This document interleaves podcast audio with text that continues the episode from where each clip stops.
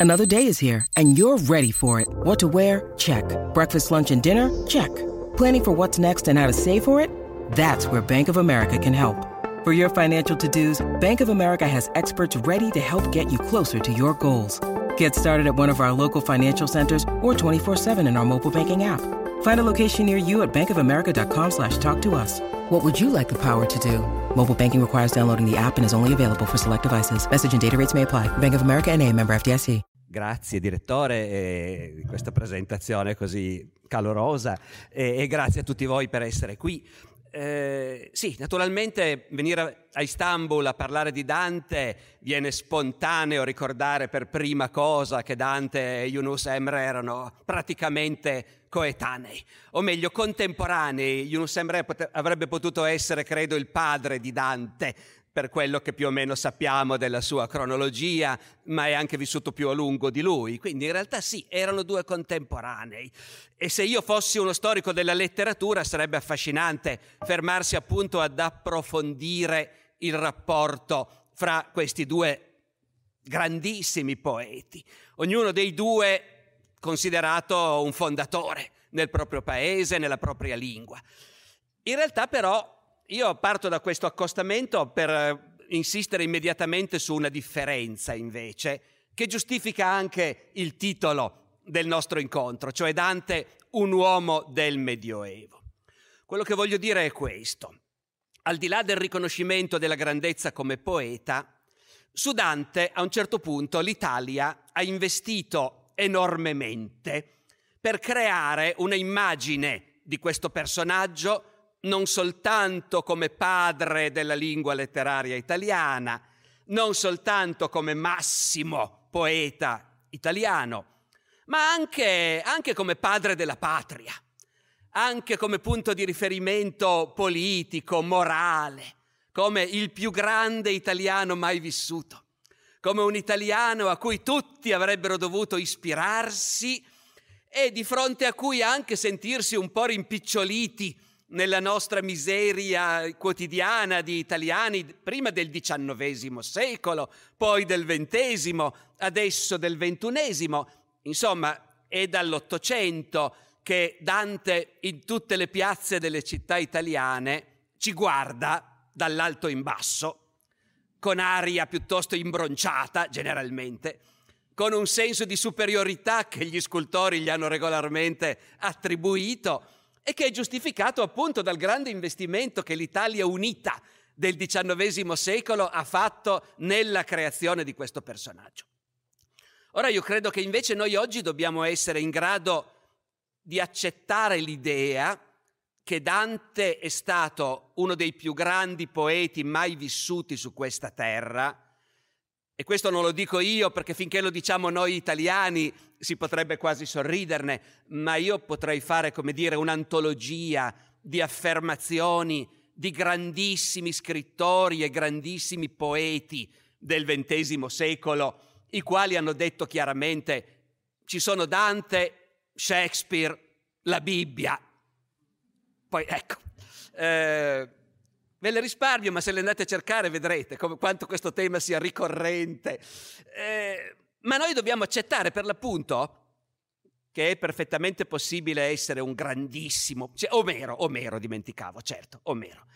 È perfettamente possibile essere un grandissimo poeta e non per questo dover essere un esempio politico, morale, che abbia da insegnare su quel piano alle generazioni successive. Secondo me è molto importante ristabilire questa differenza e per me che sono uno storico, provare a raccontarvi Dante in quanto uomo del Medioevo vuol dire anche proprio questo, cioè riscoprire l'uomo dietro il monumento e riscoprire l'uomo che ha scritto versi che ancora adesso, a distanza di 800 anni, ci parlano e continueranno a farlo per chissà quanto tempo, e che però invece era immerso nei valori, nei modi di pensare, nei comportamenti del suo tempo. E che da questo punto di vista, appunto, è affascinante studiare e conoscere non come un modello a cui ispirarsi, ma come un uomo immerso nella sua epoca.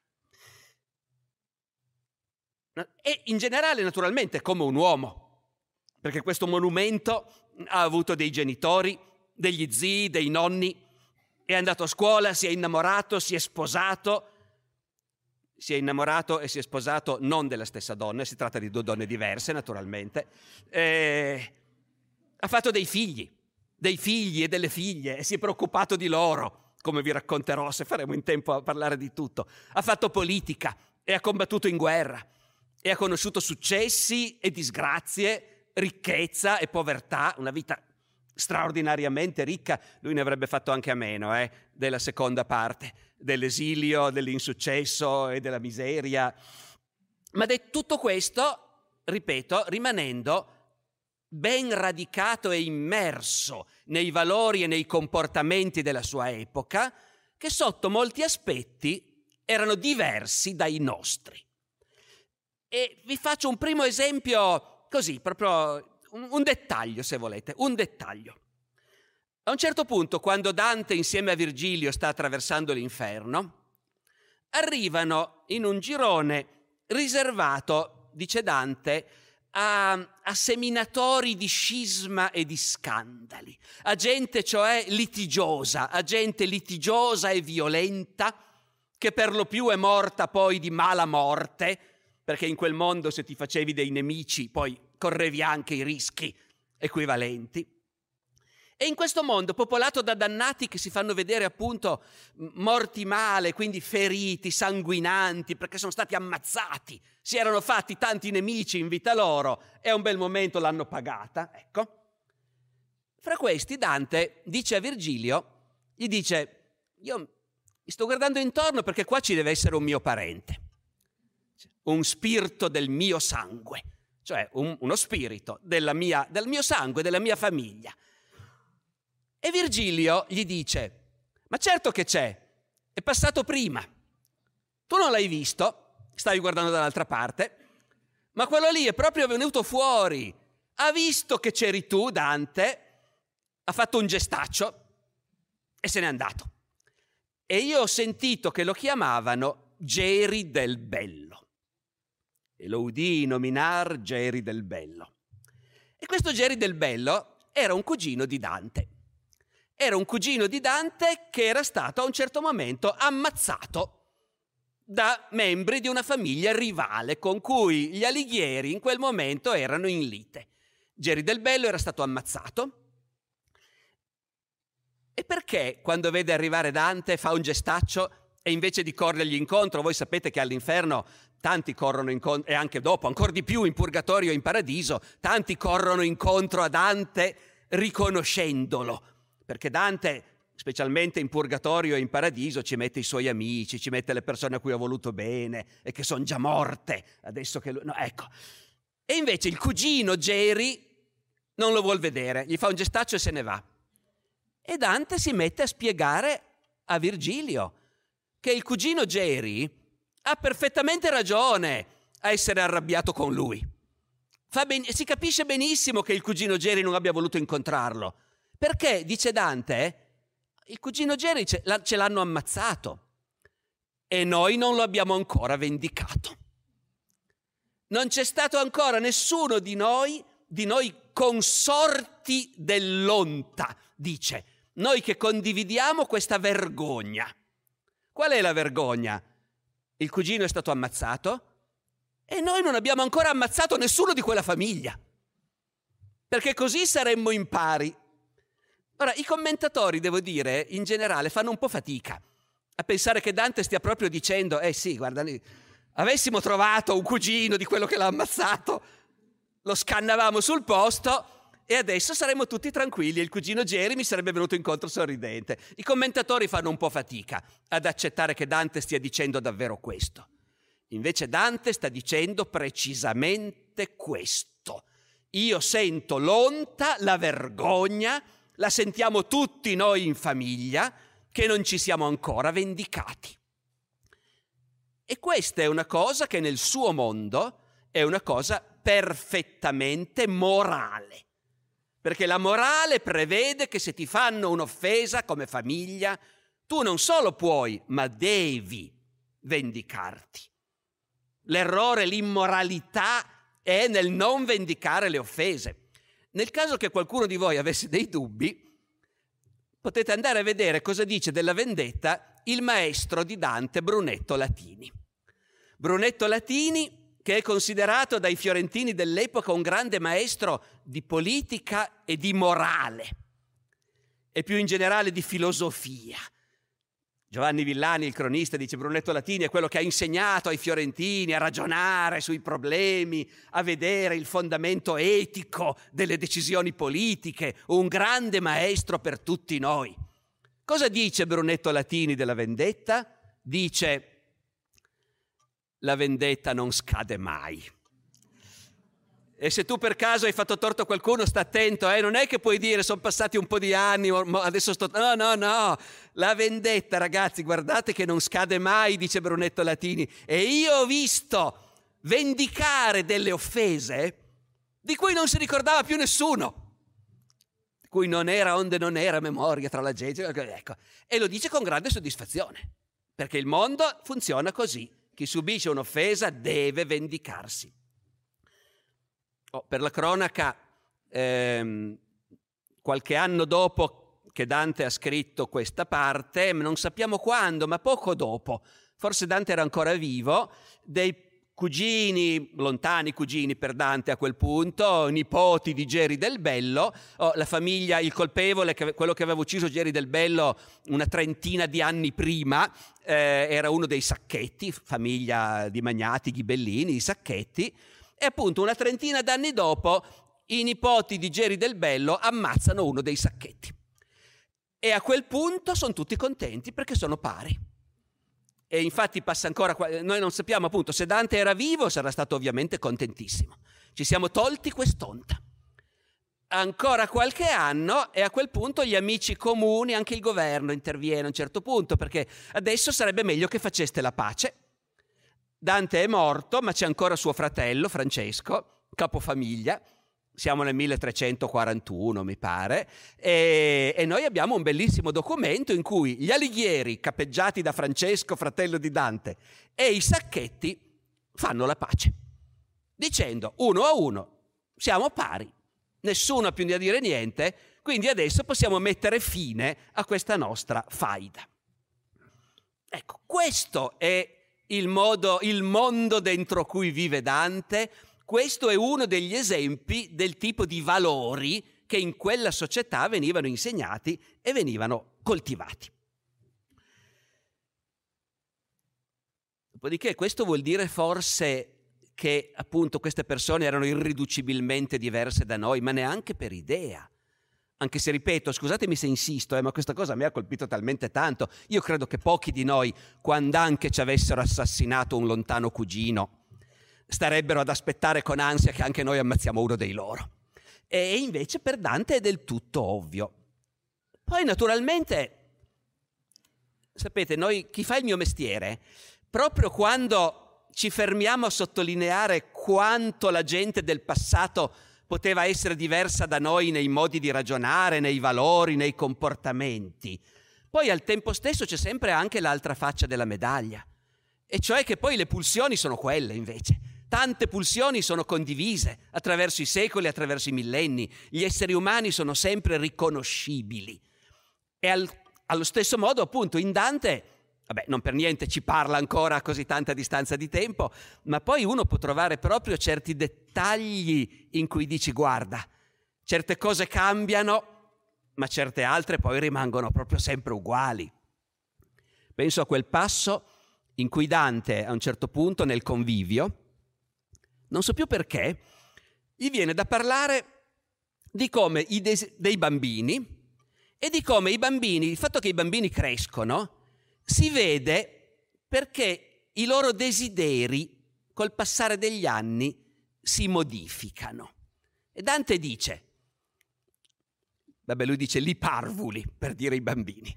I bambini, quando sono proprio piccoli piccoli, tu vedi il bambino che magari smania perché ha visto un bel frutto e allora tende la mano, vorrei, vuole quel, desidera, desidera quel frutto. Poi crescono un po' e a quel punto magari desiderano l'uccellino L'uccellino in gabbia, no? Un balocco, un giocattolo. e desiderano l'uccellino. E poi bel vestimento. C'è quel momento in cui cominci a entrare nell'adolescenza, io l'ho provato, non so voi, ma in cui ti accorgi che i compagni hanno i jeans firmati e tu non li hai, e in cui improvvisamente il modo in cui sei vestito per essere alla pari con i tuoi coetanei diventa una cosa molto importante. Succedeva anche allora e Dante lo vede. Non sei più un bambino che desidera un giocattolo, adesso desideri il bel vestimento. E poi? E poi lo cavallo e poi una donna. E a quel punto sei diventato adulto quando desideri la donna. Ma capite, lo cavallo, che non è il motorino o l'automobile per motivi ovvi, ma comunque è quello. C'è quella tappa in cui tu hai bisogno di essere motorizzato per essere all'altezza degli altri e il desiderio è quello. E, e quindi appunto noi viviamo sempre in questo sforzo di far vedere che gli esseri umani, sotto un certo punto di vista, sono sempre quelli. E invece le cose che gli vengono ficcate in testa dalla famiglia, dalla scuola, i valori, le cose che si possono o non si possono fare, cambiano e cambiano anche tanto.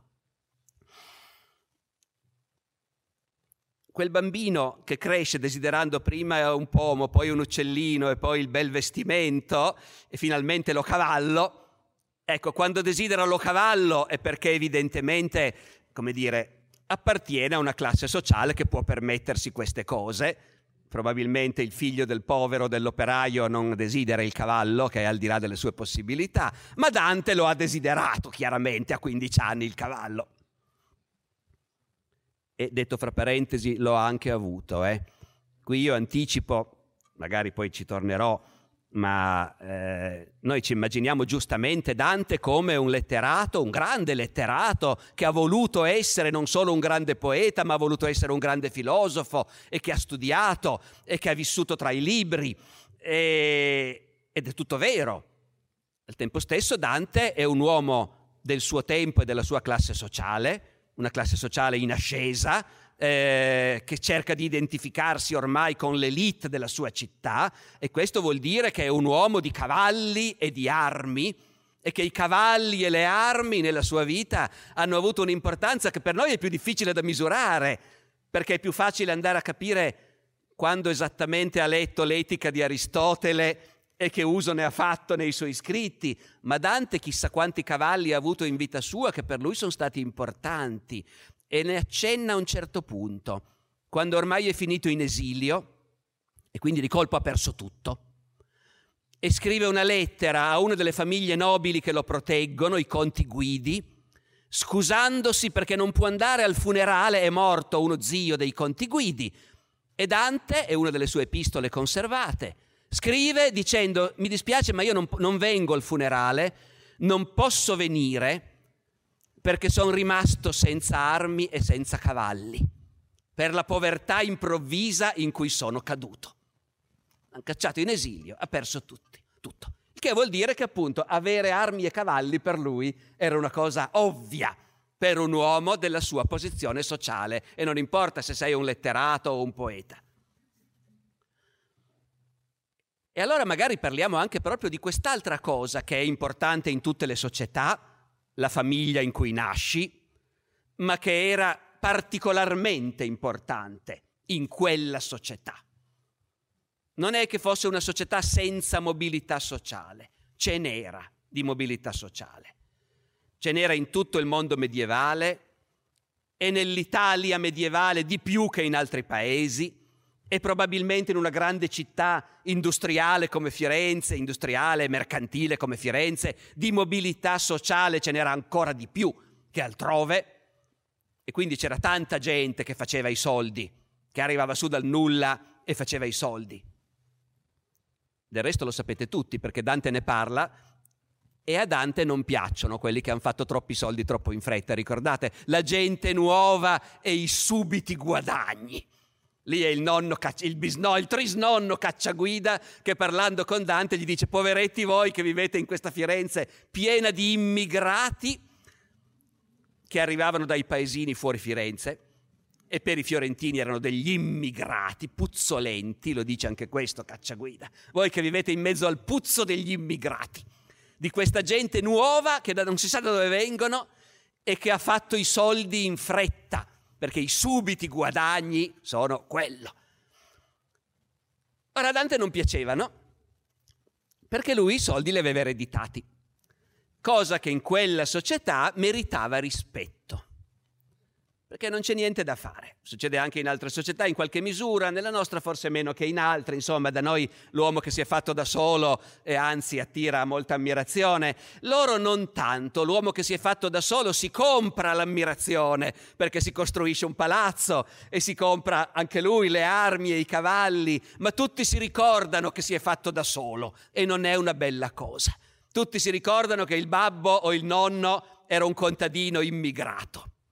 Il momento in cui sei veramente parte dell'elite è quando non si ricordano più quale dei tuoi antenati ha fatto i soldi.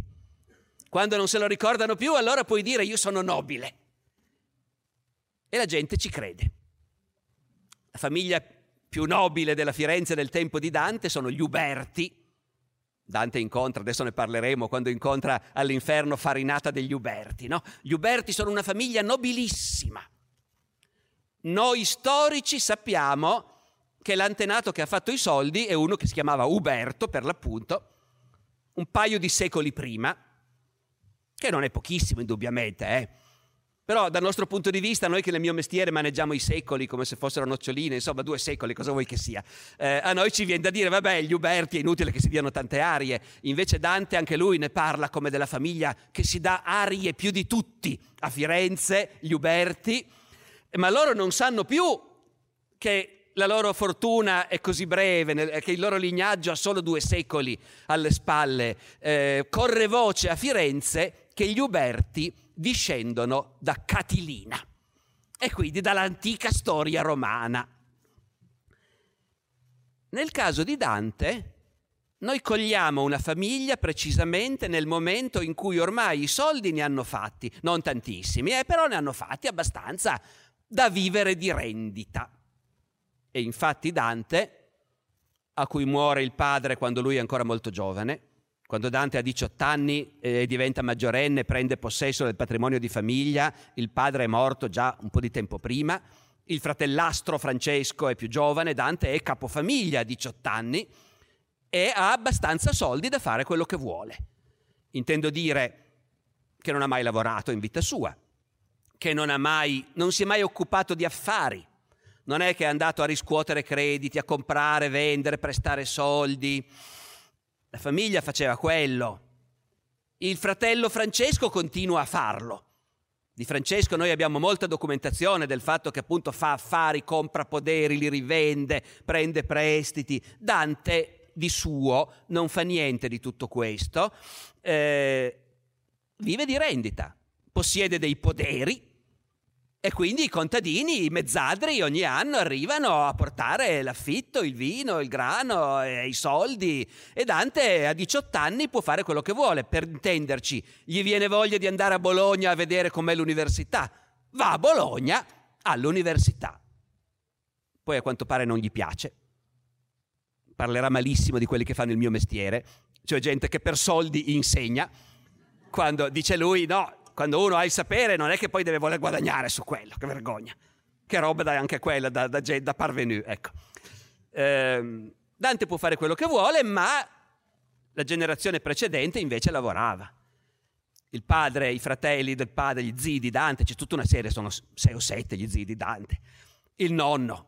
Era tutta gente che trafficava a un livello medio di affari, compri, vendi, presti, presti molto prestare non è la cosa più onorevole che ci sia, perché ufficialmente prestare a interesse, ecco, la Chiesa dopo molta fatica arriva a dire sì, un po' di interesse è lecito, ma se l'interesse che tu chiedi per prestare i soldi supera una certa cifra, allora non è più lecito, diventa usura.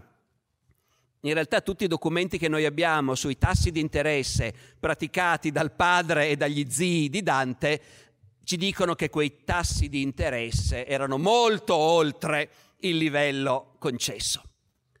Erano usurai, non solo quello, trafficavano in tanti modi, ma erano anche usurai, prestatori.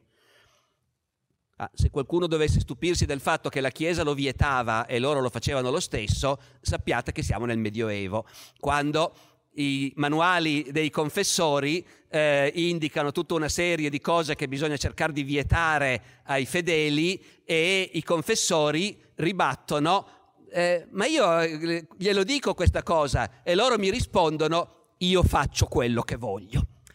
Questo è il normale atteggiamento del fedele nei confronti della Chiesa, almeno per quanto riguarda i comportamenti della vita quotidiana, poi sui dogmi era un po' più pericoloso, ma quindi la Chiesa proibisce l'usura e tutti prestano a usura. Tutti, tutti quelli che hanno dei soldi e hanno bisogno di farne di più.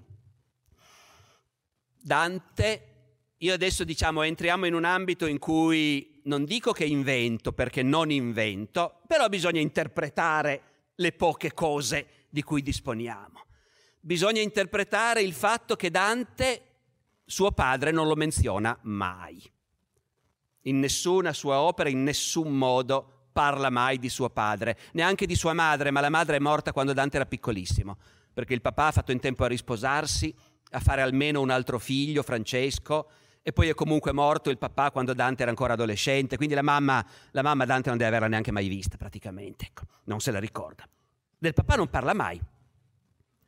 Ne parla del papà di Dante il suo amico Forese Donati in quello scambio di sonetti scherzosi che qualcuno di voi ricorderà, questa tenzone, come si chiama, no? fra Dante e Forese. Qual è l'idea? Sono due amici, sono poeti si, sca- si sfidano, si scambiano dei sonetti in cui per scherzo si insultano ferocemente e bisogna rispondere per le rime, rispondere insultando l'altro ancora di più.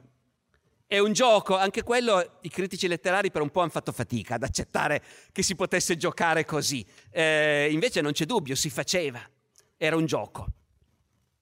Dante scrive a Forese dicendogli che gli dispiace tanto per la moglie di Forese che è sempre sola nel letto e ha freddo e il marito non la scalda e, e Forese risponde, ce ne sono parecchi di questi sonetti, eh, ma quello che mi interessa è quello in cui Forese risponde in modo abbastanza misterioso, devo dire, che ha incontrato il fantasma del papà di Dante. E lì non si capiscono bene le allusioni, ma sono comunque sgradevoli le allusioni e in particolare si parla di un certo affare di scambi di, di traffico di denaro, un, si trattava di cambiare delle monete e in quella cosa lì al papà di Dante è successo qualcosa che Forese allude solo perché Dante sa di cosa si tratta, però insomma sostanzialmente Forese che è nobile lui, figlio di nobili, figlio di generazioni che non hanno mai lavorato, ecco, eh, invece prende in giro Dante perché suo papà trafficava coi soldi, ecco. Quindi Dante si trova in questa situazione di essere di una famiglia che nessuno considera nobile, perché il padre e gli zii stanno a bottega, eh, quindi non, chi fa questo non è nobile. Però al tempo stesso è una famiglia e questo è già qualcosa. Hanno un cognome, Alighieri. Forse su questo è il caso che mi fermi, perché è una cosa non così di dominio pubblico, diciamo. I cognomi nostri italiani nascono in generale nel Medioevo. Sono soprannomi che vengono a un certo punto appiccicati a una persona e poi rimangono appiccicati ai suoi figli ai suoi nipoti. Nella Firenze del tempo di Dante non tutti hanno un cognome, anzi la maggior parte della gente non ce l'ha. L'immigrato che è appena arrivato, che nessuno sa chi sia, lo conoscono col nome di battesimo, e col nome del padre. Quindi la grande maggioranza della gente si chiama Lapo di Matteo, Michele di Bartolomeo, poi in, cosa aggiungi? In che parrocchia abita? Ecco, per identificarlo. Oppure se viene, se viene da un paesino, se è uno di quegli immigrati che non piacevano a Dante, che vengono dai paesini della campagna, allora magari ci si ricorda del paesino da cui viene e allora sarà Baldo da Guglione o così via. E è una cosa che a Firenze continua ancora per secoli. Eh. Ancora per secoli chi arriva dalla campagna è, è gente che noi in città non conosciamo, non sappiamo e non ci interessa chi è suo padre, quindi come lo conosciamo? Può essere anche un grande personaggio, è un grande artista, però comunque per noi sarà sempre conosciuto col nome di battesimo, Leonardo, e poi tutto quello che sappiamo è che viene da quel postaccio laggiù, Vinci, quel paesino. E quindi Leonardo da Vinci, che non è un cognome. Invece, quando un, comincia a esserci un gruppo familiare che è da un po' di tempo che è conosciuto in città, sono già due o tre generazioni che fanno delle cose, che abitano nello stesso posto, che si ingrandiscono, che fanno politica e allora la gente comincia a identificarli con un cognome. Al tempo di Dante la gente diceva gli Alighieri e questo vuol dire essere già in viaggio verso diventare un'elite, senza però essere nobili, perché ci si ricorda ancora appunto che fino a ieri trafficavano. Ora, armati di tutto questo, proviamo a rievocare un episodio che tanti di noi, eh, parte italiana del pubblico in particolare, ricordano, e cioè l'incontro di Dante appunto nel decimo canto dell'inferno con Farinata degli Uberti. Farinata degli Uberti è intanto il grande capo del partito nemico, del partito ghibellino. Dante vive in una Firenze dove i Guelfi hanno stravinto e lui è guelfo, naturalmente, bisogna essere guelfi. Il grande capo dei nemici, che per tanto tempo ci ha fatto molta paura. Adesso è morto, Farinata, abbiamo vinto noi. Però quando Dante ha l'occasione di parlare con Farinata, all'inferno ci va di corsa, naturalmente. Ricordate come avviene? Eh? È Virgilio che glielo dice. Dante era distratto, come al solito. E Virgilio gli dice, guarda là che c'è Farinata. E Dante si precipita. Farinata si è tirato su perché ha sentito parlare fiorentino e quindi aveva la speranza che stesse passando qualcuno che lui conosceva. Invece quando arriva Dante, Farinata è già morto da tanto tempo, Farinata si accorge che non lo conosce. Questo qua è un fiorentino come lui, ma non sa chi sia. E tutti ricordate cosa gli dice Farinata? Non gli dice come ti chiami, ma gli dice chi sono i tuoi antenati? Come nasci? Chi fuorli maggior tui? Questo interessa a un nobile. Sto parlando con uno che è nobile anche lui o con un plebeo, no? Ecco. E qui succede questa cosa meravigliosa che Dante risponde a Farinata e ci fa credere che Farinata conosceva i suoi antenati ma non ci dice esattamente cosa gli ha detto. Sapete che Dante nella commedia molto spesso mette fra, vir- fra le virgolette non c'erano ovviamente nella loro grafia, ma mette fra virgolette il proprio parlato. E noi sappiamo esattamente quali parole Dante afferma di aver detto. Invece, con Farinata, Dante non ci dice esattamente cosa gli ha detto, ma dice che io, lui mi ha chiesto chi erano i miei antenati e io gliel'ho detto non gliela scosi, ma tutto gliela persi, qualcosa del genere. E a quel punto Farinata fa una faccia dicendo, ah, li conosco, erano dei nemici. Ricordate, fieramente furono avversi a me ed a miei primi, cioè già gli antenati di Farinata erano nemici degli Alighieri. Questo devo dire che conoscendo gli Alighieri, perché appunto ormai sono stati studiati abbondantemente, li conosciamo bene, gli antenati di Dante, io francamente un piccolo dubbio che Farinata li conoscesse ce l'avrei non era il tipo di gente che si muoveva a quel livello. Ma tra l'altro c'è un motivo preciso per cui Dante mette in piedi tutta questa cosa, che Farinata conosceva i suoi antenati e li conosceva come dei nemici accaniti, guelfi, guelfi convintissimi. Perché ricordiamoci che quando Dante scrive il decimo dell'inferno è in esilio è in esilio da non molti anni ed è stato mandato in esilio perché la sua corrente del partito guelfo, i guelfi bianchi, è stata sconfitta e li hanno cacciati dalla città accusandoli di essere dei falsi guelfi, di essere in fondo dei ghibellini nascosti, dei traditori. Dante è stato cacciato dalla città con questa accusa. E adesso all'inferno si prende il lusso di incontrare il capo dei ghibellini che gli dice, ah voi alighieri, guelfi, sempre stati guelfi, sempre stati i nostri nemici, da sempre. Lì è proprio chiarissima l'intenzione di farsi dare questa patente di guelfismo per la propria famiglia. Dopodiché, appunto, dire che noi Alighieri siamo conosciuti, anche gli Uberti ci conoscono e siamo stati guelfi importanti in passato, è una bellissima cosa, fino a quando uno non si accorge, facendo due conti, sapete, la signoria di Farinata degli Uberti e dei Ghibellini su Firenze è durata dal 1260, anno della famosa sconfitta di Montaperti, quando i fiorentini, i guelfi, sono sconfitti dai senesi Ghibellini. E lì c'era uno zio di Dante che combatteva, poi se l'è cavata. Dal 1260 al 1267, e scusate se vi somministro queste cifre, ma in questo caso è importante, dal 60 al 67 i ghibellini governavano Firenze.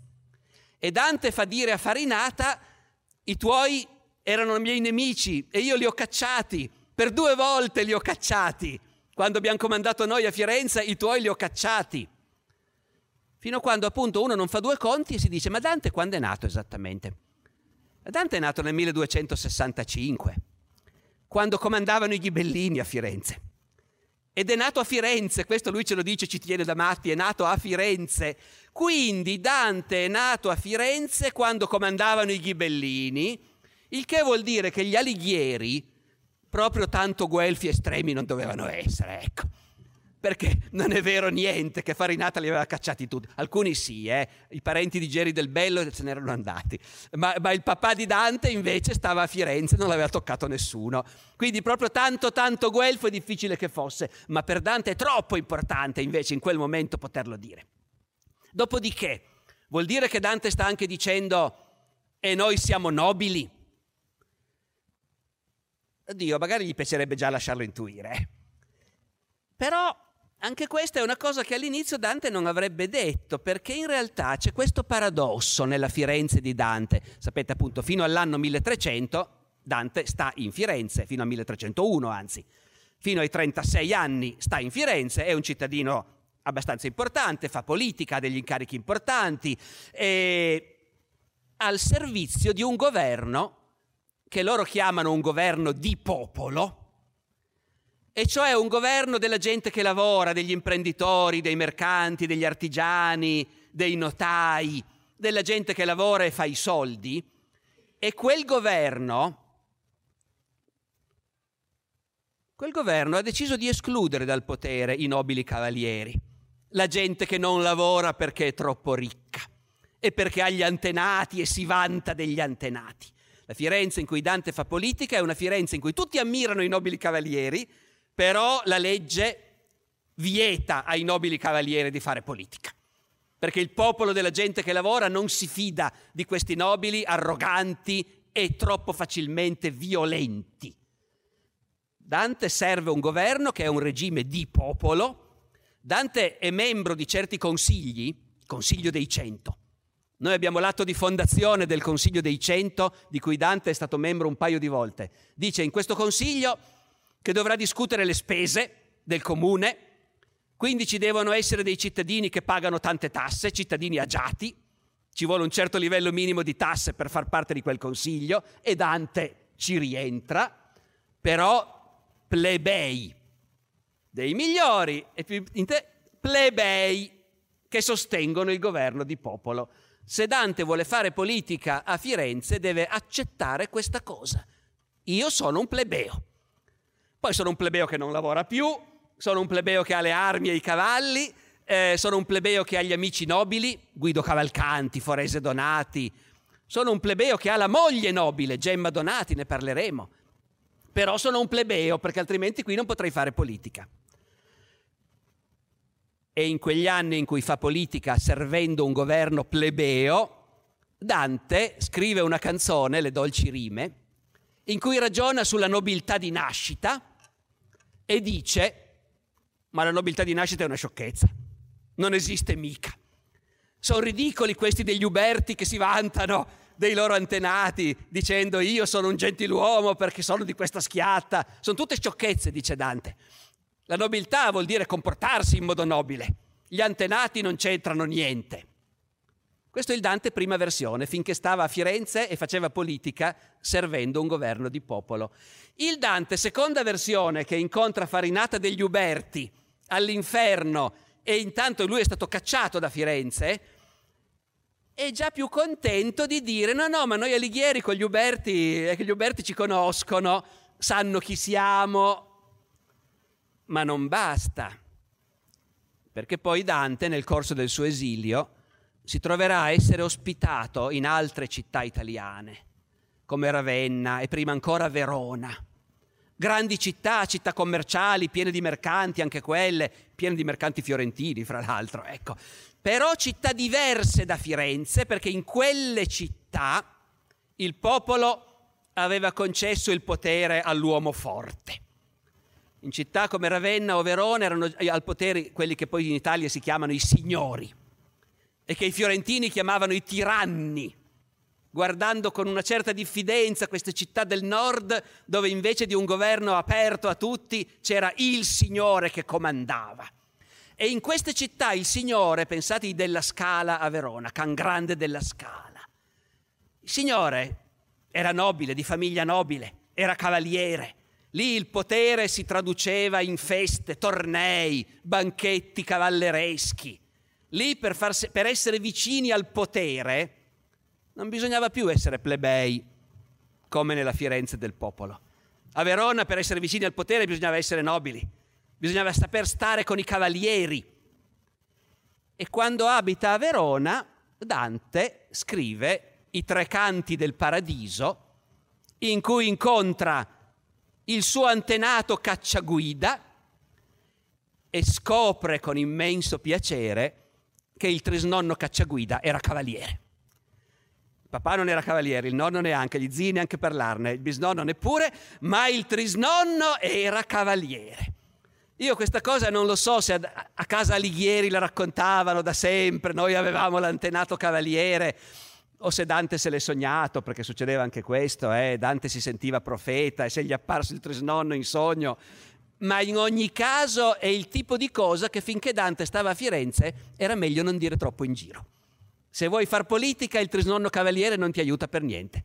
Eh, e anzi scrivi dicendo che la nobiltà di sangue non esiste e che gli antenati non contano niente.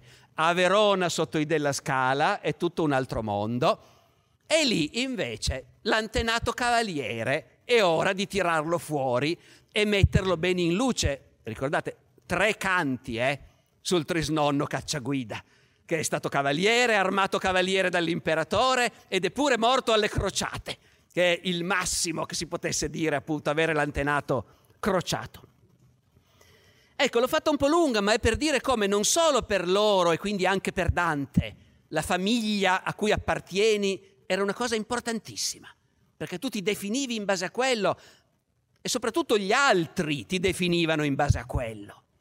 Era una cosa importantissima ed era una cosa complessa, perché politicamente, a seconda della situazione, poteva essere opportuno aggiustare il modo in cui ti presentavi.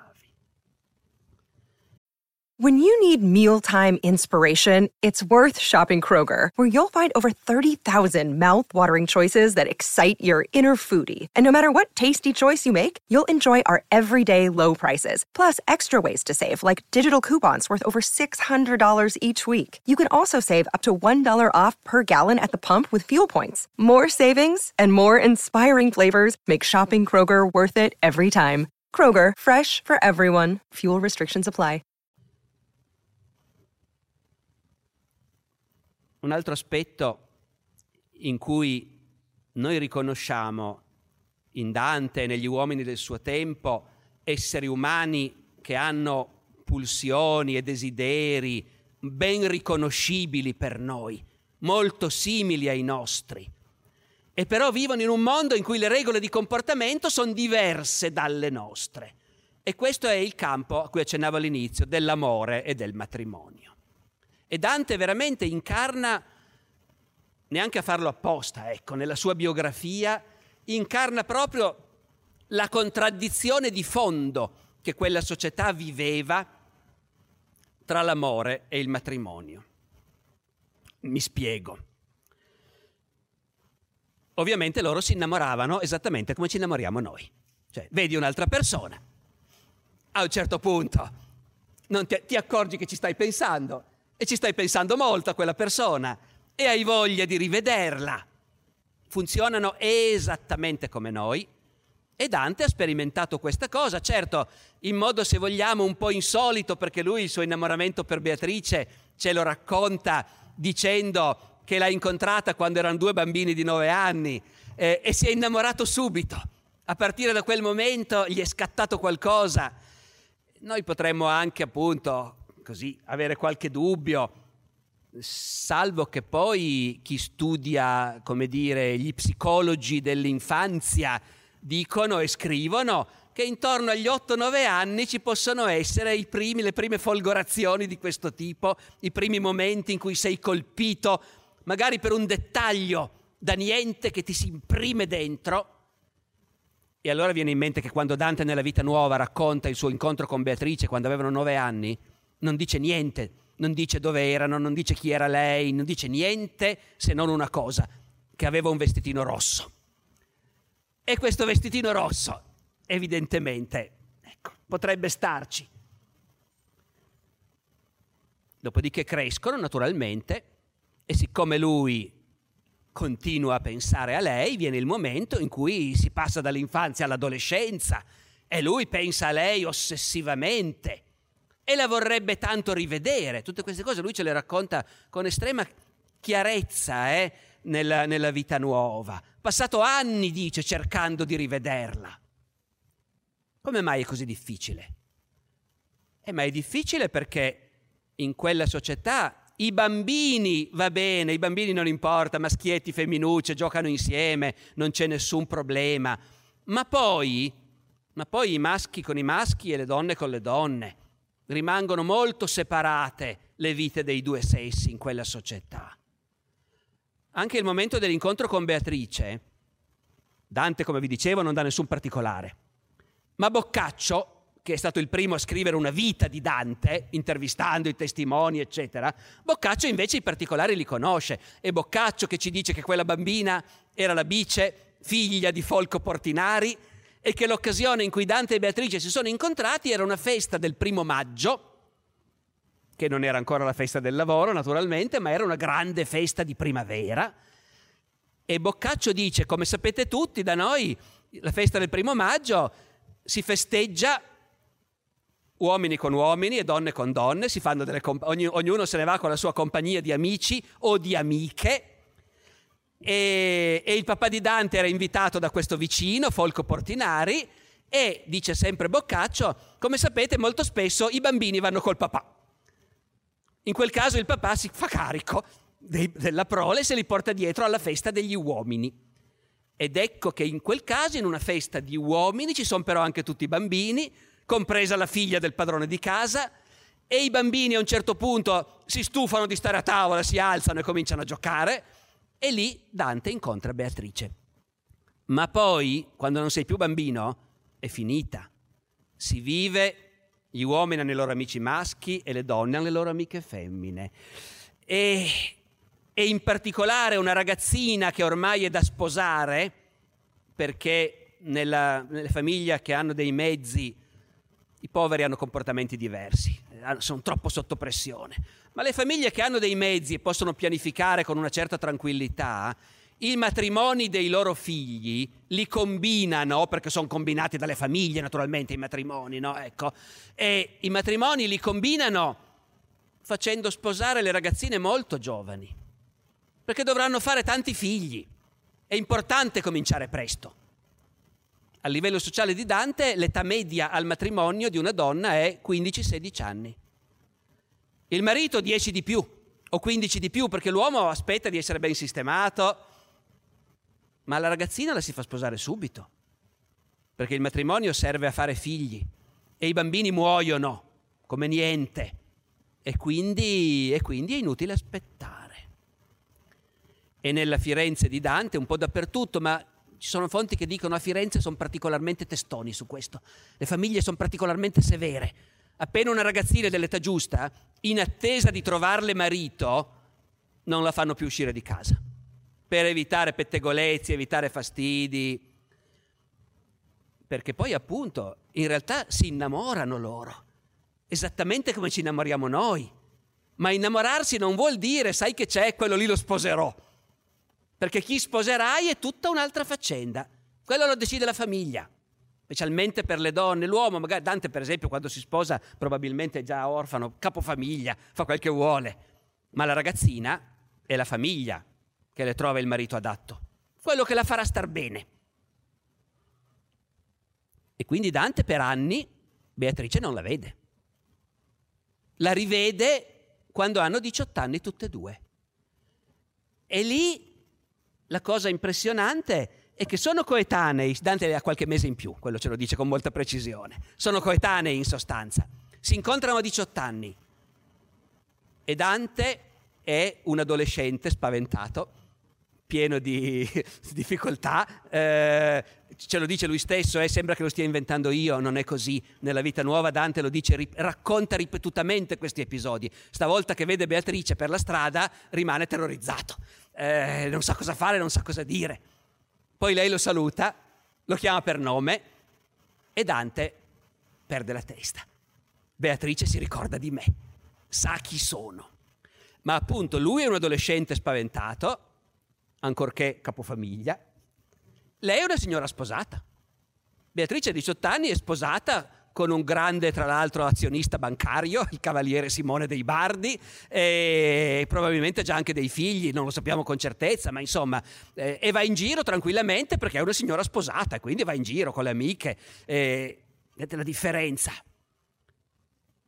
Dopodiché Dante cosa fa? dopo essersi accorto appunto, ha incrociato Beatrice, Beatrice l'ha guardato, lo ha riconosciuto, lo ha salutato.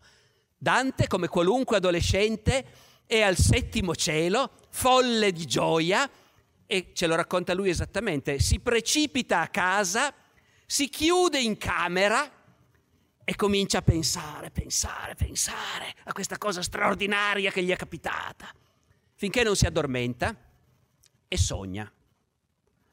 Ora, si potrebbe dire, io l'ho anche detto, l'ho anche scritto ed è verissimo, eh? è testualmente vero, sogna Beatrice nuda. In realtà però è, una, è più complessa la scena, perché lui dice che in questo sogno gli appare, e qui entriamo, fin qui sono comportamenti, vedete, in cui ci possiamo riconoscere, credo tranquillamente, no? L'adolescente, ecco, quando comincia a elaborare in termini culturali quello che gli è successo, invece sparisce in una direzione in cui per noi è molto difficile seguirlo. Perché lui questo sogno che ha, che fa, è il sogno di un essere mostruoso, che gli appare su uno sfondo infuocato. E questo essere mostruoso che ha in braccio Beatrice, ripeto, Dante lo dice, nuda anche se coperta di un sottilissimo velo. E questo essere mostruoso che a Dante fa molta paura, gli dice, io sono il tuo Signore. Ora, questo essere mostruoso è la raffigurazione dell'amore, che noi non raffigureremmo più così, direi, in linea di massima. Ecco, la raffigurazione dell'amore nella nostra civiltà eh, si è fatta in tanti modi, ma per lo più è l'amorino con l'arco e le, le alucce. Ecco, invece per Dante è un essere mostruoso che fa paura. Perché? Ma proprio perché, ripeto, specialmente a livello sociale di Dante, tra i poveri probabilmente c'era anche più, dispo- più facilità poi di far succedere le cose come vuoi tu. Ci sono certe novelle di Boccaccio, come quella della Simona, che è un'operaia che lavora in casa e si innamora del garzone del padrone che porta la lana da filare agli operai che lavorano a domicilio. E la Simona e il garzone del padrone filano, appunto, come diremmo o si diceva in italiano. E e poi escono, vanno ai giardinetti con una coppia di amici, poi ogni coppia va per conto suo negli angolini bui. È una situazione assolutamente contemporanea questa, di questa novella del Boccaccio, ma sono dei ragazzi poveri. A livello di Dante tu sai perfettamente che ti sei innamorato follemente di questa bambina e nove anni dopo la ritrovi che è sposata con un altro. Ed è normale, tu non ci puoi far niente. Il tuo amore è una cosa che ti devi tenere dentro ne tiri un modo per giustificarlo e tirarne fuori delle poesie. E infatti Dante appartiene a questa cerchia di giovani che hanno tempo, che hanno studiato anche, che hanno gusto per questo. E fra loro discutono, perché la poesia d'amore, la poesia del dolce stil novo, è anche poesia in cui si discute a livello filosofico molto elevato di che cos'è l'amore. Ora, noi oggi la domanda ma che cos'è quest'amore ci fa venire in mente un romanzo umoristico di campanile o una battuta da avan spettacolo, fa ridere. Per loro invece è un problema molto serio. Perché non è che l'amore è una cosa sbagliata, magari. Forse l'amore è una cosa sbagliata. È, un è una grossissima stupidaggine l'amore, che ti fa fare delle cose irrazionali. Tenete conto che la cultura medievale è innamorata della ragione, dell'idea che l'universo è razionale, Dio è razionale e noi esseri umani abbiamo la ragione che ci rende uguali a Dio, per cui dobbiamo capire come è fatto l'universo. Innamorarsi è la cosa più irrazionale che ci sia. Tanto mica la sposi poi. Anzi, è già sposata un altro. Ti devi tenere tutto dentro. E allora una corrente fra questi poeti è quella che dice no, effettivamente l'amore bisogna combatterlo.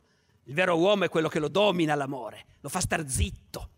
Ecco perché l'amore può apparire come un essere mostruoso e spaventoso, che chissà dove ti porta per dire appunto che noi possiamo trovarci di fronte a queste persone che hanno reazioni, pulsioni spontanee in cui noi ci possiamo riconoscere perfettamente, poi però le loro elaborazioni culturali sono diverse da quelle, da quelle che facciamo noi. E lo stesso vale, finiamo, se mi date ancora cinque minuti, finiamo su questo, lo stesso vale per il matrimonio a questo punto. Dante ci parla in tutta la sua opera di Beatrice, che lui ha visto sia no tre o quattro volte in vita sua e che poi è morta quando avevano 20 anni, 25 anni, sì, 25-26 anni. E per tutta la vita lui ha continuato a pensare a lei. Non che non abbia avuto altre storie, ne ha avute, ne parla, ma in sostanza ha continuato a pensare a lei e ha creato il personaggio di Beatrice nella commedia perché dopo la morte di Beatrice, lui lo dice, io avevo promesso di scrivere su di lei quello che non è mai stato scritto da alcuna quello che non è mai stato scritto su nessun'altra donna. E lui mantiene la parola scrivendo la commedia. Nel frattempo era sposato. Nel frattempo era sposato con una donna che lui non menziona mai da nessuna parte in tutta la sua opera, la gemma di Messer Manetto Donati della quale noi sappiamo poco. Sappiamo che è esistita, sappiamo che era, è diventata vedova di Dante, è sopravvissuta a Dante di parecchi anni, sappiamo che ha avuto delle grane dopo che Dante era stato cacciato in esilio, la gemma è rimasta a Firenze invece, ha avuto qualche difficoltà col comune che aveva confiscato il patrimonio di Dante e lei doveva però farsi pagare la sua dote, che le spettava, e la dote di una donna non si tocca, e quindi anche se il marito è stato cacciato come ribelle, la dote di lei bisogna salvaguardarla, però c'è qualche grana burocratica, grazie a cui noi sappiamo che Gemma è esistita. E poi abbiamo anche altri documenti, il testamento di sua mamma che le lascia un pezzo di eredità, insomma Gemma è esistita. E con Dante hanno fatto almeno cinque figli, perché noi troviamo nei documenti tre maschi e due femmine di Dante e Gemma, che se arrivano a essere menzionati nei documenti in cui hanno parte attiva vuol dire che sono arrivati almeno a 15 anni, uno poi deve essere morto poco dopo, e altri diventano proprio adulti e vivono anche a lungo. Cinque figli quindi che noi conosciamo, e per quello stesso motivo che accennavo prima, cioè che i bambini morivano come niente, può, statisticamente ne avranno fatti almeno 8 o 9, ecco, diciamo, di bambini. Quindi un matrimonio perfettamente funzionante secondo la logica loro Due persone che hanno creato una famiglia per fare dei figli, per gestire una casa, per gestire un patrimonio, con quote del marito e quote della moglie, un'azienda. Questo è. Il che naturalmente non vuol dire, eh, qui bisogna stare attenti a non fraintendere, che la gente dell'epoca non desiderasse che marito e moglie si volessero anche bene. Certo che lo desideravano. Certo che è bello se marito e moglie si vogliono bene. Certo che gli si spiega che devono far di tutto per star bene insieme. Certo che il marito che picchia la moglie, che è frequentissimo, è guardato male dai vicini ed è criticato. Ecco, certo. Però in ogni caso questo matrimonio è sostanzialmente una combinazione d'affari che ci aiuta a capire come Dante ha potuto vivere appunto molti anni, abbastanza anni da fare come minimo cinque figli con Gemma, senza mai menzionarla nella sua opera, e facendo anche una figlia che ha chiamato Beatrice, con non so quanta gioia di Gemma, ma insomma comunque, ecco, di Gemma noi non sappiamo niente, capite? La sua voce non ce l'abbiamo. Abbiamo il pettegolezzo di Boccaccio, il quale dice l'unica cosa buona dell'esilio per Dante è stato che Gemma è rimasta a Firenze. Eh, lì cosa volete? Sono quelle cose che uno ripete per forza perché fanno ridere, poi va a sapere, boccaccio, chi gliel'ha raccontata questa cosa, se sia vera o non sia vera. Certo Gemma e Dante insieme non li troviamo più, mentre i figli quando crescono, quando Dante è mandato in esilio sono piccoli ancora, ma quando crescono i figli li ritroviamo accanto a Dante. Due dei maschi, Jacopo e Piero, erano vicini a lui anche quando è morto, raccolgono la sua eredità letteraria e così via.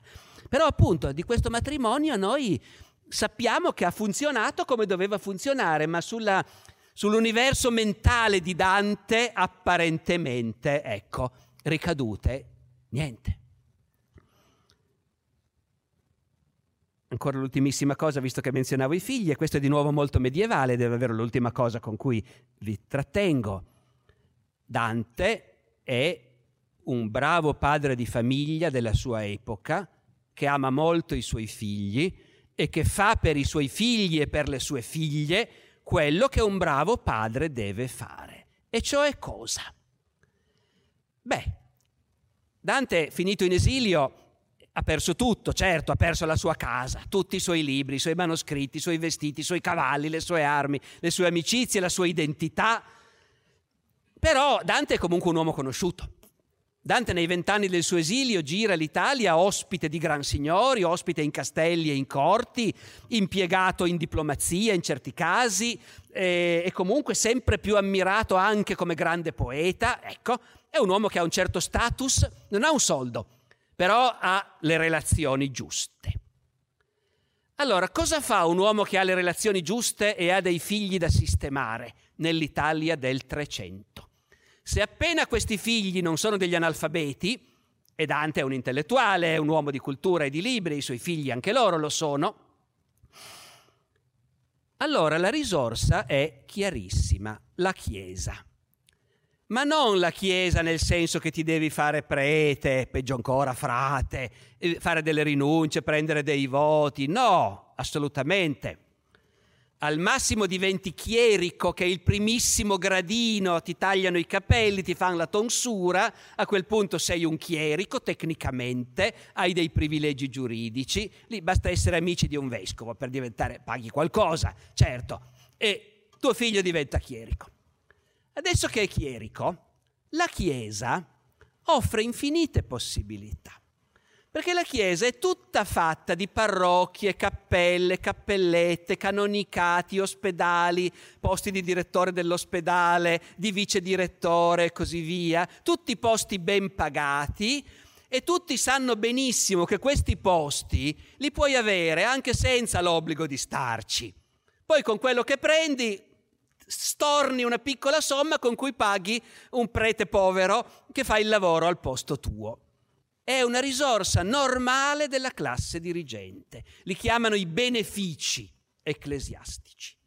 Se tu appartieni a una classe sociale che ha conoscenze, relazioni, potere politico, non è difficile muoverti per ottenere per tuo figlio un canonicato, se ti muovi veramente in alto, un canonicato, una parrocchia, una cappella, un ospedale, sempre con l'intesa che lui prenderà i soldi e poi vede lui come gestire il lavoro, lo fa fare a qualcun altro. È normale, lo fanno tutti, lo fa anche Dante. I suoi figli Jacopo e Piero hanno entrambi dei benefici ecclesiastici e dove li hanno? A Verona e a Ravenna, cioè nelle due città dove Dante era ospite del Signore della città. Più chiaro di così non potrebbe essere. Poi volendo puoi fare ancora qualcosa di più con i benefici di quel livello, campi discretamente, sì, ma uno stipendio da impiegatuccio, diciamo, ecco, a quel livello lì. Però meglio che niente, eh? È vitalizio, per sempre, sei a posto. Puoi fare qualcosa di più, se uno dei figli dimostra di capacità, certo lo puoi anche far studiare. Il figlio Piero Effettivamente a un certo momento lo ritroviamo all'Università di Bologna che si prende la sua brava laurea in legge. Dante dell'Università di Bologna aveva scritto le peggio cose nelle egloghe, ma comunque eh, il figlio si laurea in legge, essendo dottore in legge diventa messer Piero di Dante. Dante non era dottore, non era cavaliere, non si chiamava messer Dante. Messer è riservato a quelli che insomma hanno fatto. Ecco, il figlio è messer Piero e farà una lunga e felice carriera di giudice dove? A Verona dove il papà ha le amicizie giuste e quindi i signori di Verona trovano un posto di giudice per il figlio del nostro caro amico Dante. Si fa così e Dante lo ha fatto. Quanto alle figlie, lì normalmente il bravo padre di famiglia le fa sposare. Le fa sposare con un bravo marito che le possa mantenere bene, che sia di una famiglia che conosciamo, con cui siamo in buoni rapporti, e che mettano su una famiglia e facciano tanti figli. E, e noi non sappiamo esattamente delle figlie di Dante, come al solito nei documenti le donne vengono fuori di meno, sui maschi trovi tante informazioni e sulle femmine ne trovi poche. Però di una non sappiamo veramente, si chiama Antonia, c'è ancora una questione della sua dote, ma non si capisce se è sposata o se la dote gliel'ha messa da parte il padre per quando si sposerà. L'altra, Beatrice, invece lo sappiamo. Per Beatrice la soluzione è stata quella più a buon mercato. Il bravo padre di famiglia, se può far sposare la figlia, la fa sposare, ma ci vuole la dote. E naturalmente la dote è necessaria eh, perché è l'eredità della ragazza. La dote rimane sua eh, una volta che è sposata. Se rimane vedova, la dote è ciò che la manterrà per tutta la vita. La dote è importante e in un matrimonio la dote viene negoziata attentamente fra i suoceri e costa, costa tanto. Se non ce la fai a farle sposare tutte le figlie, o a un certo punto i soldi non bastano, c'è l'alternativa più a buon mercato, la fai entrare in monastero. La fai entrare in una comunità di signore, come dicono loro, di domine, una di quelle comunità dove anche soltanto a volte 3, 4, 5 donne vivono insieme, hanno delle buone entrate, vivono con una certa comodità, pregano, studiano se gli piace studiare e, e, quello è il modo in cui tu sistemi una figlia, se non hai potuto farla sposare. Perché lasciarla non sposata, ecco, alla fine tutt'al più fa la serva ai fratelli maschi, ecco, no, ecco. Invece la fai monaca, e ripeto, con tutto noi che abbiamo noi italiani che abbiamo letto a scuola il Manzoni e la monaca di Monza, e per noi è il peggio che riusciamo a immaginare, no? costringere la figlia a farsi monaca. Ma voi avete capito che la volontà dell'individuo contava poco in tutti i casi, è la famiglia che decide. E una delle figlie, la figlia Bedante Beatrice, è monaca. Dove? A Ravenna. Perché naturalmente anche lì non è che prendono tutti. Tu devi avere le conoscenze giuste, sentire la badessa quanto volete, perché anche lì devi pagare una dote, eh? ma meno che per sposarsi di solito. Ti metti d'accordo e tua figlia diventa una delle signore del monastero di Santa Maria di Ravenna ed è sistemata per la vita. Questo fa un bravo padre di famiglia e questo, con totale evidenza, ha fatto Dante. Grazie.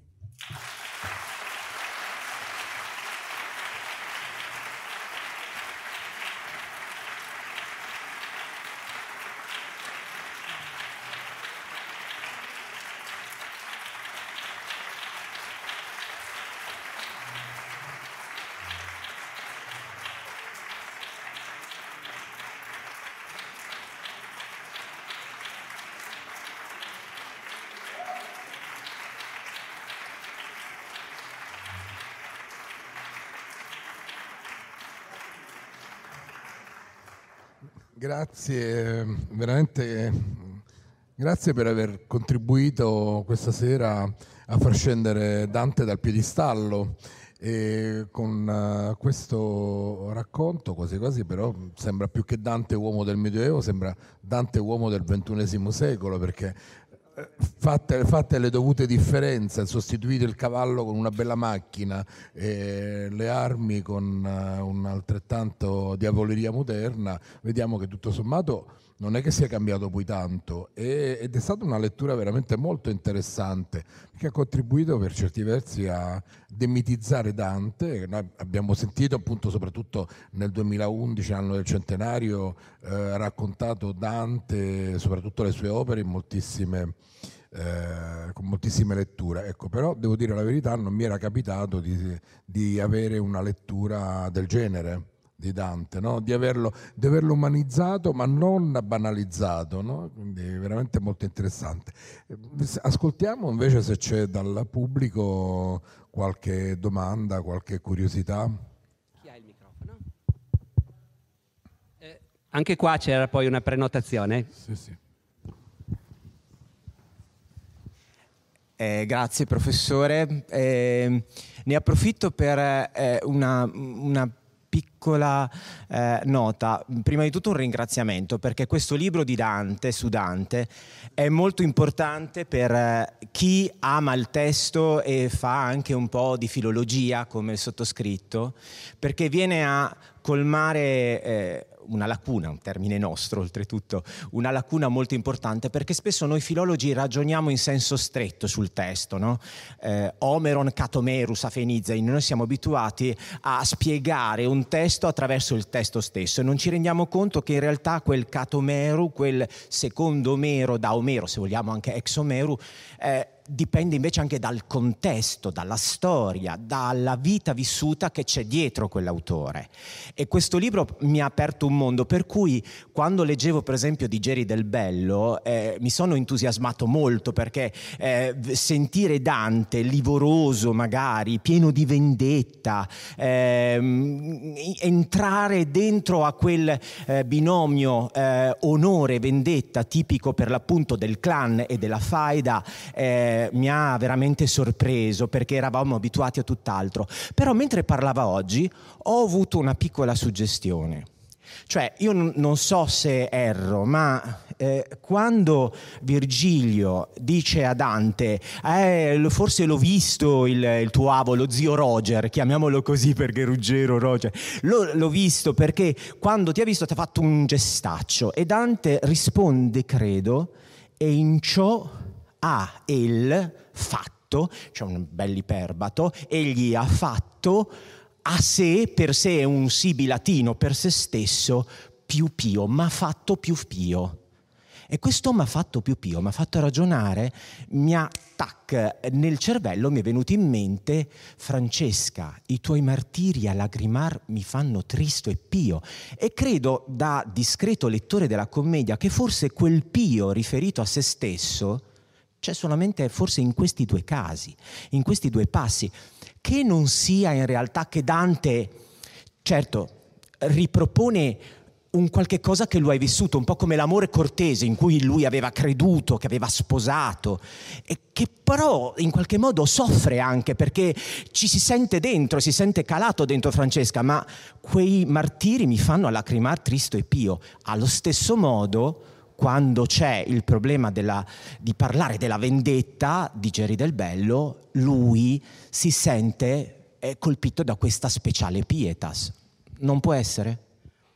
Assolutamente sì, questo è perfettamente possibile e avete appena assistito, come dire, alla dimostrazione del motivo per cui esistono sia gli storici sia gli storici della letteratura e gli studiosi di letteratura, perché in realtà ci completiamo a vicenda perché questo è il tipo di osservazione che fa chi è immerso nel testo e lo conosce e lo ricorda in ogni dettaglio e può quindi cogliere questi aspetti. Certo che sì, eh, sono assolutamente d'accordo, io non, co- non, lo, non l'avevo colto e non l'avrei colto, ma è assolutamente così. Ed è la dimostrazione quindi appunto che in un testo così fortemente autobiografico, come è la commedia, con tutti i dubbi naturalmente che abbiamo su quanto il Dante personaggio sia il Dante autore, quanto invece no, però appunto io credo che l'esame dello storico che conosce le circostanze in cui si trovava l'autore nel momento in cui scriveva precisamente quell'episodio possa essere un contributo fondamentale come lo è il contributo del filologo e del letterato che è in grado di trovare queste rispondenze interne e di intuire che vogliono dire qualcosa. Certo, grazie mille.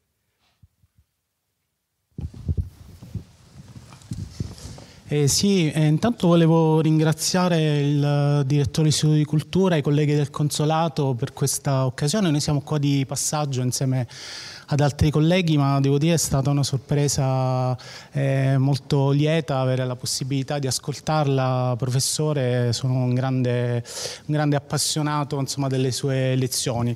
Eh, so che la storia si fa con i fatti, però le vorrei chiedere eh, di, di, avventurarsi insomma, insieme a noi su due domande abbastanza eh, semplici. La, la, prima è, come diceva anche in inizio, eh, Dante è un uomo del suo tempo, quindi è un uomo profondamente profondamente religioso e profondamente interessato alla politica. Eh, quindi le volevo chiedere se eh, effettivamente Dante non fosse stato eh, poi esiliato e, e, quindi non fosse diventato poi il, il Ghibellin eh, fuggiasco e, quindi eh, ehm, avrebbe certamente continuato a scrivere di, di, politica e quindi avrebbe continuato a scrivere di morale probabilmente eh, come e quanto sarebbe cambiata la, la, commedia, a parte alcuni passi celeberrimi, no? salire le scale, quanto sa di sale lo pane altrui, insomma, queste, a parte queste, questi passi memorabili, l'avrebbe scritta la, la commedia in questo modo oppure non l'avrebbe probabilmente scritta? E poi un'altra domanda, non ce la faccio, la tentazione è troppo forte, d'altronde è un personaggio su cui lei ha scritto moltissimo, oggi è il 5 maggio, eh, quindi sappiamo che, che, Dante era anche uno eh, che insomma, aveva delle opinioni molto forti sui suoi contemporanei, eh, alcuni simpatici li mette eh, nel purgatorio al paradiso, quelli antipatici li mette all'inferno, su alcuni ha delle, delle aspettative che poi non si realizzano come Enrico VII. No? Quindi mi chiedo cosa avrebbe scritto Dante di Napoleone, come l'avrebbe in un certo senso inquadrato. Grazie. Beh, lei, lei, lei, mi invita a giocare, voi avrete pazienza, qui giochiamo naturalmente. Eh, beh, il primo gioco, eh, appunto, dico gioco perché io ho una mia convinzione, ma non la posso dimostrare in nessun modo. Mm, io credo che mentre l'esilio per Dante è stata davvero una sciagura spaventosa, che gli ha prodotto vent'anni di infelicità e di sofferenza, che gli ha probabilmente anche abbreviato la vita, perché insomma Dante è morto a 56 anni e nelle egloghe si descrive come un vecchio coi capelli bianchi. Eh, ecco, lui ne avrebbe fatto volentieri a meno di questa tragedia. Ma per noi è stata una gran fortuna perché io inclino a pensare che non l'avrebbe scritta la commedia se fosse rimasto a Firenze. Allora, c'è naturalmente un grosso problema qui filologico, e cioè se sia vero o no eh, quello che si comincia a raccontare a un certo punto, cioè che Dante in realtà aveva cominciato a scrivere la commedia già a Firenze e che poi nell'esilio aveva dovuto abbandonare a Firenze tutte le sue scartoffie e che poi a un certo punto, siccome Gemma, che in questo caso entra in gioco, eh, Gemma aveva bisogno di certe carte e quindi manda un amico a frugare nei bauli di Dante che sono stati depositati presso un convento per tenerli al sicuro, ecco. E, e questo che fruga nel baule di Dante tira fuori uno scartafaccio, dice guarda, poesia, poesia in volgare, poesia in terzine, ah interessante, magari Dante lo rivorrebbe indietro. Quindi torna da Gemma con questo scartafaccio e dicono dove sta Dante adesso? Ah, mi pare dai Marchesi Malaspina, dai, mandiamoglielo. Ed erano i primi sette canti della commedia. Questa storia da sempre fa discutere. Il primo che la racconta è Boccaccio, il quale dice in realtà nei primi canti della commedia ci sono certe cose che Dante sapeva solo durante l'esilio. Quindi così come sono non è possibile che li avesse scritti prima. Però questo non impedisce magari che avesse comunque abbozzato delle idee, comunque, no? Ecco, quello che rende un po' più difficile credere alla storia raccontata da Boccaccio è che al tempo di Boccaccio questa storia circolava già molto e Boccaccio, quando scrive la sua vita di Dante, trova ben due persone ciascuno dei quali dice io sono quello che Gemma ha mandato a frugare nel baule e che ha trovato il, manoscritto dei primi sette canti. Quindi, insomma, però ci sono studiosi, diciamo nel corso delle generazioni il credere o non credere a questa storia ha oscillato molto. Adesso stiamo tornando a una generazione di giovani studiosi che tendono a dire ma magari qualcosa di vero c'è. Allora, se fosse così vorrebbe dire che Dante in effetti la commedia l'aveva cominciata comunque. Però io ho, ho, fieri dubbi che se fosse rimasto immerso nella politica fiorentina e ovviamente facendo questo gioco dobbiamo supporre non che il colpo di Stato avviene comunque l'anno dopo, ecco, ma che rimanga per tutta la vita uno dei maggiori governatori, come lo chiama il Villani, della nostra città, ecco, io non credo che avrebbe avuto né la voglia, né il tempo, né la spinta di produrre un'opera come quella. Perché un'opera come quella vuol dire anche intanto il tempo, le lunghe ore nei castelli dei Conti Guidio, dei Malaspina, dove d'inverno non è che ci sia così tanto da fare, ecco, e e poi la spinta che in lui è fortissima eh, e cresce nel tempo e si vede in quello che lui ne parla, e cioè di dire mi avete fatto questo e io vi dimostrerò che a voi avete cacciato il più grande poeta mai vissuto, il più grande genio mai vissuto, un profeta addirittura, ve lo farò vedere. E quindi la spinta a scrivere la commedia è anche tanto in questo bisogno di, di affermarsi. Eh. Eh, per cui ecco, secondo me se fosse rimasto lì noi non ce l'avremmo avuta la commedia, probabilmente. Quanto a Napoleone, beh, dipende.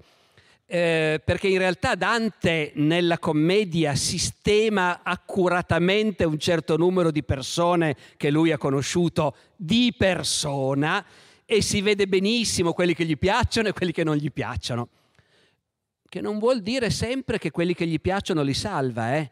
l'esempio più impressionante, beh, a parte Francesca naturalmente, anche Francesca, certo, ma poi Brunetto, Brunetto Latini che lui incontra all'inferno e l'ha messo all'inferno. E, e tenete conto che non è che uno debba dire, vabbè, se hai commesso un peccato mortale vai all'inferno, non è mica vero. Tu puoi aver commesso tutti i peccati mortali di questo mondo, ma se ti sei pentito in tempo vai in purgatorio. Brunetto Latini è all'inferno, ammettiamo che sia per, perché sodomita, che è comunque la versione più probabile secondo me, anche se si discute molto, ma anche in purgatorio ci sono i sodomiti. Sono quelli che però si sono salvati. Quindi Dante mette all'inferno Brunetto Latini con estrema consapevolezza, non può che essere andato all'inferno, eppure gli vuole un bene dell'anima lo ama e lo rispetta enormemente, si commuove quando lo incontra, gli dice io ti devo tutto, insomma, ecco. Quindi non è che sempre aggiusti le cose, però non c'è dubbio che quando qualcuno gli sta antipatico gode profondamente a metterlo all'inferno. Eh, mentre invece lui in purgatorio, io non ci avevo mai fatto caso, ma lui quando, non solo quando scrive la commedia, ma nell'anno 1300 in cui immagina che si svolga l'azione, e quindi quando lui aveva 35 anni, c'erano già parecchi suoi cari amici che erano morti. E lui ce li mette tutti. Eh. Ci mette Forese Donati, ci mette i musicisti, no? ci mette Casella, ci mette Belacqua, e, e ognuno di, eh, di, ognuno di loro ricorda quanto eravamo amici e come sono stato male quando sei morto e adesso che ti trovo qui non mi dispiace più perché vedo che sei salvo. Ecco, Dante ha davvero usato il purgatorio per usare un termine nostro, per elaborare una serie di lutti. No? Ecco. Quindi, quindi, secondo me, se Napoleone l'avesse incontrato di persona, lo ficcava all'inferno con grandissimo gusto, perché Napoleone doveva essere abbastanza sgradevole personalmente, al di là di tutto. Però invece io credo che da, da un personaggio come Napoleone, da quello che Napoleone è stato nell'immaginario collettivo, l'impatto che ha avuto nel suo mondo, la leggenda che si è costruita intorno a lui. Io credo che in base a quello invece, no, invece in base a quello l'avrebbe messo da un'altra parte. Ecco. Nel peggiore dei casi al limbo con quelli che proprio in paradiso non li posso mettere, come il Saladino perché era musulmano, non ce lo posso mettere in paradiso, però, però lo metto comunque con i grandi, ecco, io credo che Napoleone come minimo con gli spiriti magni lo avrebbe messo. Families have a lot going on. Let Ollie help manage the mental load with new cognitive help supplements for everyone four and up, like delicious Lolly Focus Pops or Lolly Mellow Pops for kids. And for parents, try three new Brainy Chews to help you focus, chill out, or get energized. Find these cognitive health buddies for the whole fam at ollie.com. That's O L L Y.com. These statements have not been evaluated by the Food and Drug Administration. This product is not intended to diagnose, treat, cure, or prevent any disease.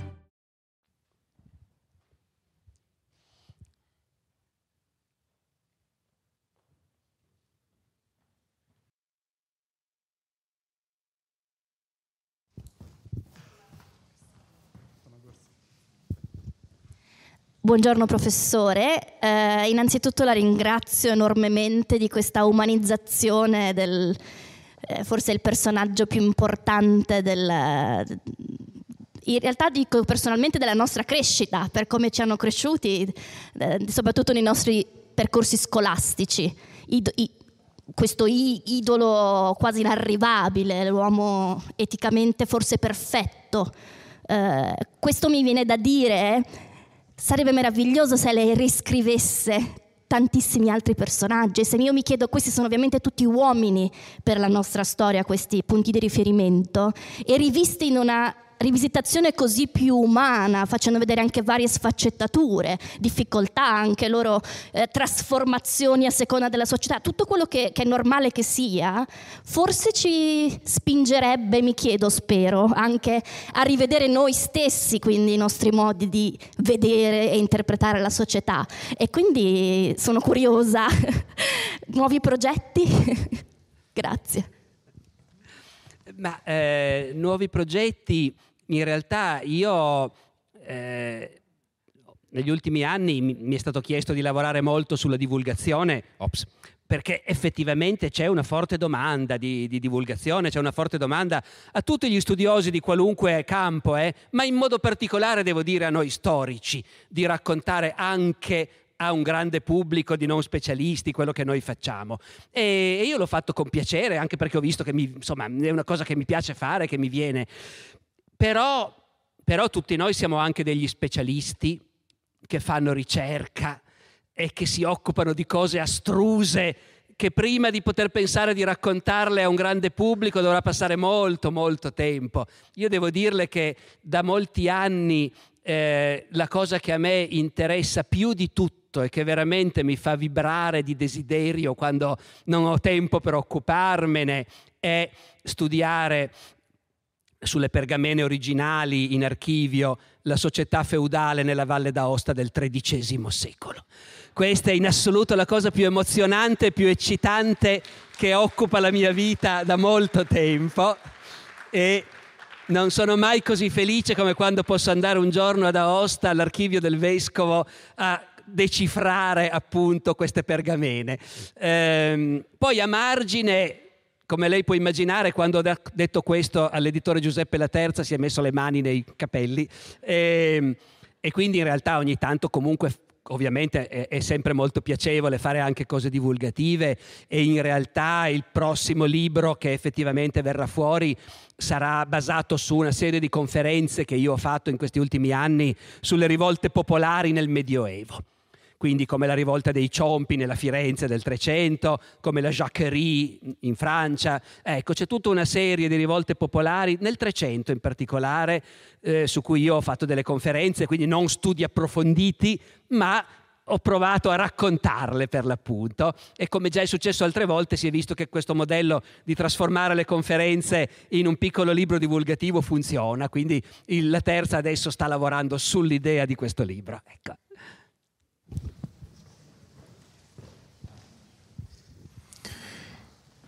In primo luogo volevo ringraziare anche io i colleghi eh, per l'invito anche da parte del direttore dell'Istituto di Cultura. Ed è una grande emozione comunque incontrarla finalmente di persona. Um, alla luce della sua esperienza di storico, ecco, abbiamo parlato di Dante, l'abbiamo posto appunto da uh, Dante come figura anche molto mitizzata anche nella nostra letteratura, nella nostra storia, fino ad arrivare a Dante uomo, quindi non solo uomo nel Medioevo, ma proprio come uomo. Eh, avendo a che fare con tante fonti, ehm, ha avuto mai la percezione che nella Divina Commedia rispetto alle altre opere Dante cerchi quasi di omettere alcuni aspetti della propria vita personale, lei parlava del padre, ma ce ne sono anche altri che Dante in qualche modo, alla luce di quello che poi conosce come da Boccaccio e altri che ne parlano, abbia cercato di portare un'immagine di sé ai posteri, lei parlava di profeta, ma anche ci sono altri aspetti che in qualche modo ne fanno un'idea um, come se avesse voluto cambiare l'immagine di sé per renderla, insomma, per nobilitarla, ecco. E se sì, quali possono essere altri esempi? Grazie. Ma guardi, c'è un c'è un episodio in particolare su cui secondo me eh, l'interpretazione che la critica ha sempre dato non è, è arrivata proprio fino in fondo a, a cogliere le implicazioni. Mm, I colleghi del liceo italiano lo sanno perché l'ho raccontato anche eh, ieri mattina con i loro ragazzi. Ed è quel momento, sempre all'inferno, in cui Dante e Virgilio arrivano alla bolgia dei barattieri. Barattieri è un termine tecnico dell'italiano medievale per indicare un politico corrotto, un politico che ruba, un politico che prende bustarelle. E ci sono anche proprio definizioni nei testi dell'epoca. Il barattiere è quello che si fa pagare per fare qualcosa che dovrebbe fare per dovere e lui invece se non lo pagano non lo fa. Oppure si fa pagare per non fare quello che sarebbe il suo dovere. Quindi il barattiere è l'uomo che è in una posizione di autorità e ne approfitta per prendere soldi. Eh, la premessa è che la politica italiana di allora, la cosa vi stupirà, era estremamente corrotta. Dappertutto ci sono lagnanze sul fatto che tutti rubano, che i fondi pubblici spariscono, che chi è al governo fa quello che vuole, che gli appalti si danno agli amici, eh, spudoratamente proprio. E Dante, e Dante, ovviamente nel suo catalogo dei peccatori deve anche mettere appunto un luogo specifico nell'inferno per i politici che rubano.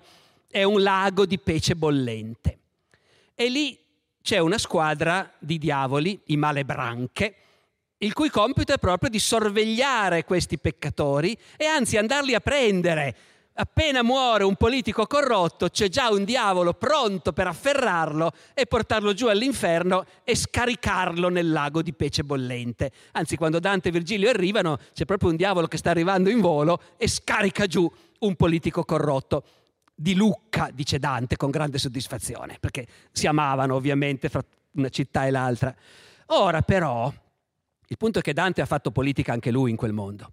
L'ha fatta per anni, l'ha fatta al vertice con incarichi importanti, è stato uomo di partito e quando è stato cacciato da Firenze, è stato cacciato da Firenze, certo perché la corrente nemica ha preso il potere con la violenza, ha fatto un colpo di Stato, ha ammazzato, bastonato e poi cacciato via un sacco di esponenti della corrente sconfitta, fra cui Dante. Però Alcuni di loro sono stati cacciati non brutalmente con la violenza e basta, ma sono stati montati dei processi. Processi politici, per carità, fatti contro i nemici sconfitti, però processi che a studiarli oggi, e gli storici si sono messi a studiarli, sono fatti con tutti i crismi, con tutte le regole, con accuse anche abbastanza dettagliate.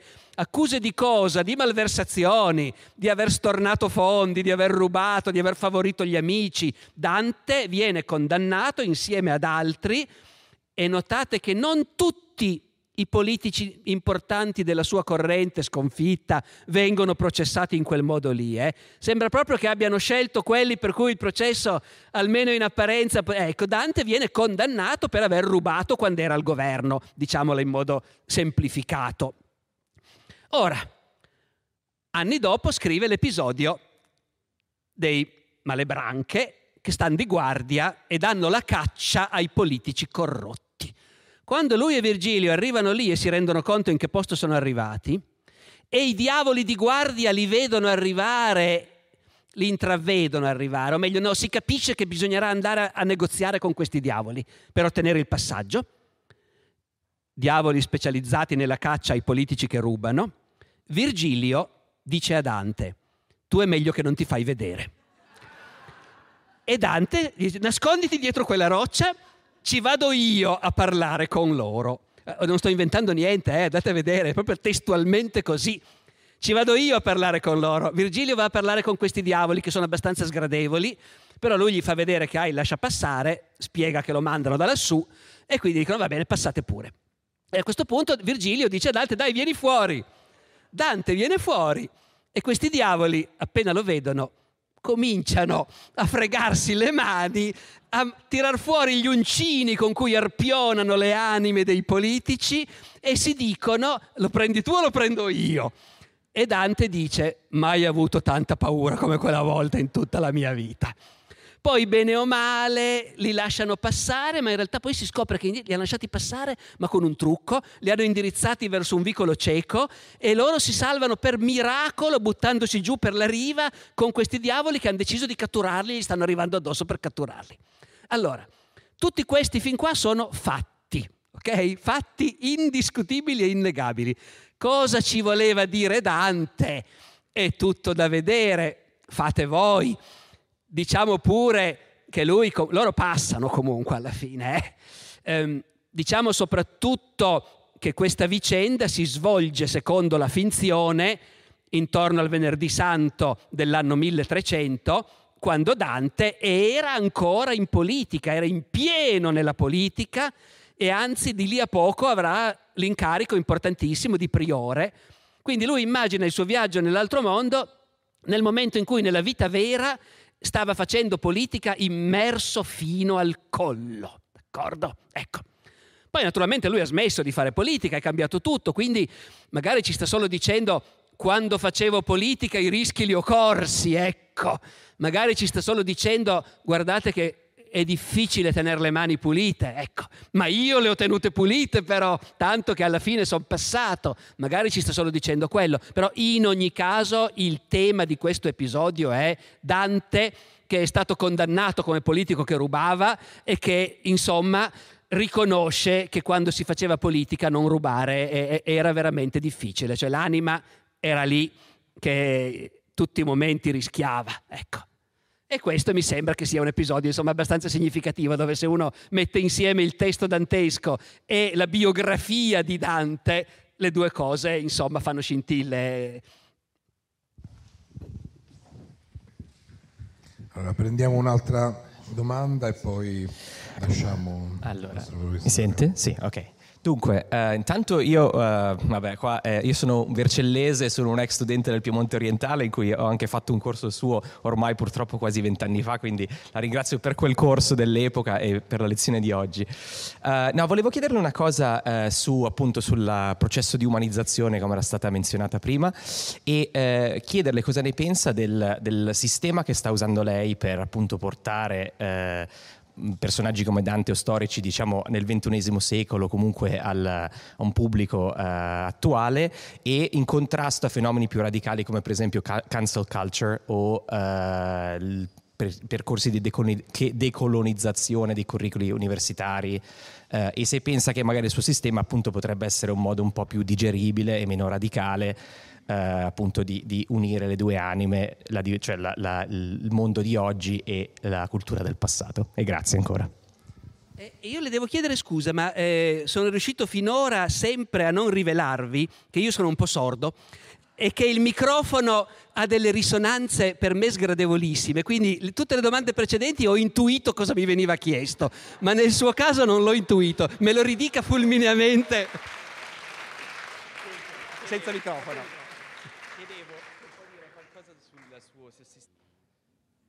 Eh, ok, ok, ok, come quelli... Ma eh, voi avevate capito la domanda invece, quindi allora...